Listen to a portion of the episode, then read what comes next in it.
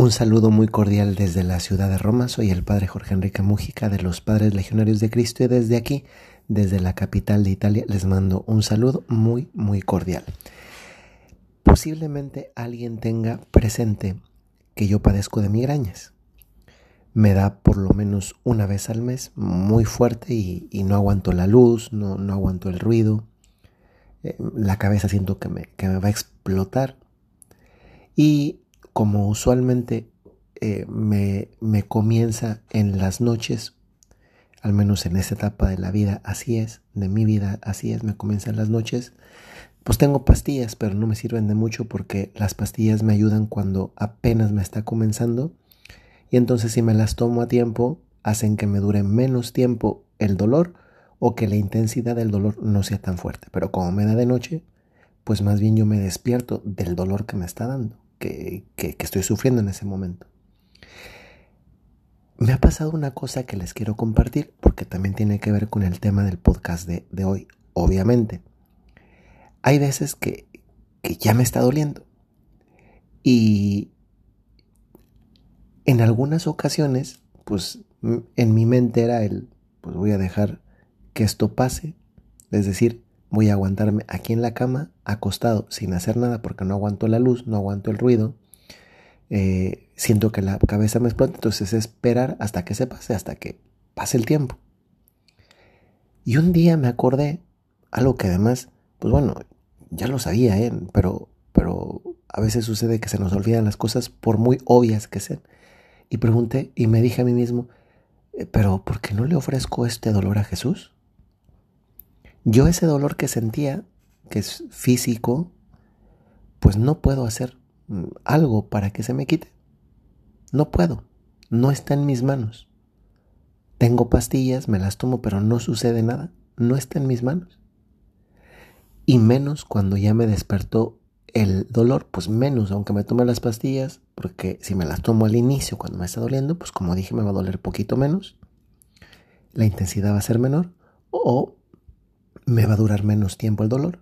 Pero cuando ya me agarra de noche y que me despierte dolor, entonces pues no puedo hacer nada más que esperar. Pero ahí me di cuenta que, que el dolor que ya estoy recibiendo, pues yo lo puedo transformar en algo. Y entonces, algunas ocasiones lo he transformado en ofrecimiento y entonces le digo a Jesús, Señor, dado que ya con este dolor no puedo hacer nada, eso lo tengo consciente, eso no es que se lo diga Jesús, pues esto que estoy sufriendo te lo ofrezco por y entonces mi dolor se convierte en una ofrenda. No es que Dios le, le, guste el dolor, obviamente no, sino ya va a, salir, va a salir la típica persona que critica el dolor. No, no es eso, no es masoquismo, es me duele algo, no puedo hacer algo, algo por quitármelo, pues lo ofrezco. No es que a Dios le agrade el dolor, pero es lo que en ese momento tiene un valor para mí porque lo voy a vivir. Entonces tiene un valor, te lo ofrezco a ti. Entonces ya es un dolor consentido. Esto a raíz de qué viene. Miren, quiten mi migraña que me da una vez al mes y pon tu dolor físico, espiritual o moral. Seamos honestos. En la vida hay tantas oportunidades de sufrir. Oportunidades que no elegimos, ¿eh? que nos llegan. De repente alguien está eh, en el momento más feliz de la vida y le llega una noticia trágica. ¿Y qué es lo primero que se siente? Sufrimiento. Y el sufrimiento duele. Miren, creo que, que no es realista y no se vale que vayamos por la vida pensando que nunca vamos a sufrir y por tanto que nunca vamos a experimentar el dolor. Es parte de la vida humana. Va a estar presente en, en el futuro. Puede ser que lo estemos viviendo en este momento. Y si ya lo vivimos en el pasado, eso no nos exenta de volver a sufrir y por tanto experimentar dolor. Alguna vez eh, escuché a una persona que dijo, el, el, dolor es, es, es un hecho, llega. Sufrir es opcional. Van a decir, padre, se está contradiciendo de lo que dijo. No, más bien ahora me explico mejor. ¿Que hay cosas que nos duelen? Pues obvio. Es que, a ver, que llegue, no sé si alguna vez han visto esos carritos del, del mercado, en los supermercados, y cuando alguien llega por atrás con esos carritos y te pegan los tobillos, oye, si, si incluso si solamente estás viendo y ves que a otro le pegan, te duele a ti, te da como, como, como se dice en México, te da como cosa, pues ahora imagínate si de verdad te están pegando a ti. Es decir, el dolor no es opcional. Si te pegan, te duele. Y hay muchas cosas en la vida que nos duelen y, y, y no puede no dolernos. Es decir, es, es sano que nos duela. De hecho, gracias a que nos duele, tal vez nos damos cuenta de que somos normales, que estamos sanos. Pasa con el dolor físico, ¿no? Si algo me duele, es el cuerpo avisándome que ahí en esa parte del cuerpo hay algo que, no está bien, que hay que revisar. Qué bueno que, hay dolor, porque nos hace ver que somos humanos, que, que, estamos eh, tan frágiles como muchos otros millones de seres humanos eso no es opcional, nos llega. Y también puede ser no solamente del ámbito físico, puede ser del ámbito de otro tipo de dolor, de dolor, por ejemplo el dolor moral. Me duele que mi hijo se separó, me duele que mi esposo pues está tomando mucho, me duele que mi hermana eh, le sucedió esto en su matrimonio, me duele que a esta compañera del trabajo le pasó esto, nos duele, o sea, lo primero que deberíamos, deberíamos de darnos cuenta es que, oye, bendito sea Dios, tienes un buen corazón. El, fíjense, el, dolor viene de saber distinguir entre lo que es bueno y de lo que es malo. Porque normalmente lo que es malo nos produce, pues nos produce dolor. Y lo que es bueno nos produce satisfacción, alegría, ánimo, esperanza. Fíjense, hasta, hasta nos da una, una muestra, tal vez pequeña, de una buena formación de nuestra conciencia. Ahora bien, que nos duela una primera vez eso es humano. Que uno se la quiera pasar sufriendo, a ver, que nos duela un día, dos días, tres días, sería como el dolor es lo primero, no lo que llega de golpe. Que sufras un día después de que de aquello que te inició el dolor, pues bueno, un día pues está bien que está bien que sufras, dos días, tres días, cuatro días, un periodo de acuerdo a la vida de cada quien. Pero que ya te la vivas sufriendo, cuidado porque eso ya no ya no ya no es sino indicativo de que aquí hay algo que ya ha sido como tu propia decisión incorporar ese sufrimiento a tu vida.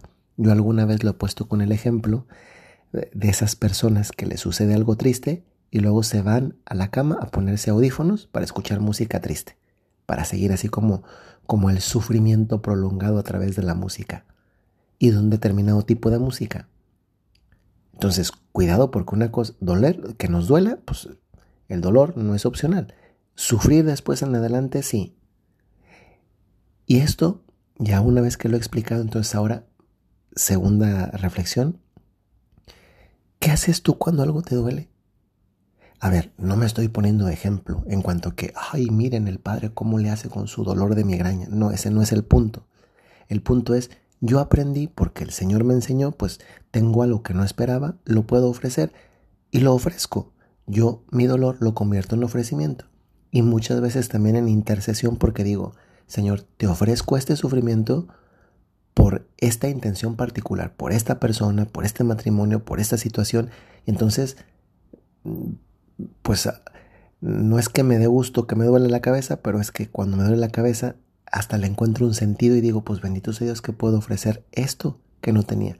Cuando tú sufres, bueno, perdón, más bien, cuando tú, cuando te duele algo, ¿en qué conviertes ese dolor? Yo he mencionado un ejemplo concreto que me ha pasado a mí recientemente, pero, pero a lo largo de la historia, muchas personas que han experimentado el dolor han transformado su dolor en muchas cosas. ¿Te duele? Convierte ese dolor en oración, en ejercicio, en pintura, en libros, lo que escribes, en, en baile, en abrazos. Es más, llora si te duele. No está mal llorar. Últimamente yo me... ¿Saben qué? Últimamente en esta etapa de mi vida personal estoy experimentando mucho la gracia de conmoverme con la vida de las personas y eso muchas veces me hace llorar. Y no nada más situaciones dolorosas, ¿eh? Que las hay, que las veo. Hoy, hoy venía en el metro, eh, es que me hizo llorar. Y no era algo triste, era algo más bien bonito, era... Yo venía en el metro de regreso eh, de acompañar a una familia que estuvo aquí en Roma, muy querida. Les estuve acompañando hace dos días y luego también hoy. Yo ya venía de regreso para la casa súper cansado porque caminamos mucho, bendito sea Dios, qué maravilla llegar cansado a la casa. Primero porque te duermes rápido y segundo porque significa que pues el cansado es que ha trabajado, ¿no? Y como dice eh, Jesús en las cartas del Nuevo Testamento, bueno, Dios nuestro Señor en las cartas del Nuevo Testamento, el que no trabaja que no coma, pues aquí al revés, el que trabaja pues que coma. Entonces yo vengo feliz porque entonces llego a comer.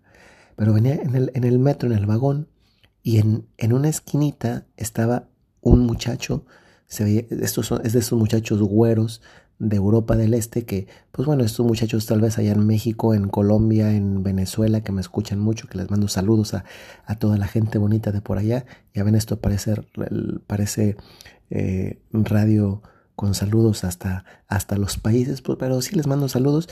Este chico güero así, alto, delgado, que bien parecido, tendría el pegue más fenomenal en cualquier país de estos latinoamericanos, México, Colombia, Venezuela, Guatemala, El Salvador.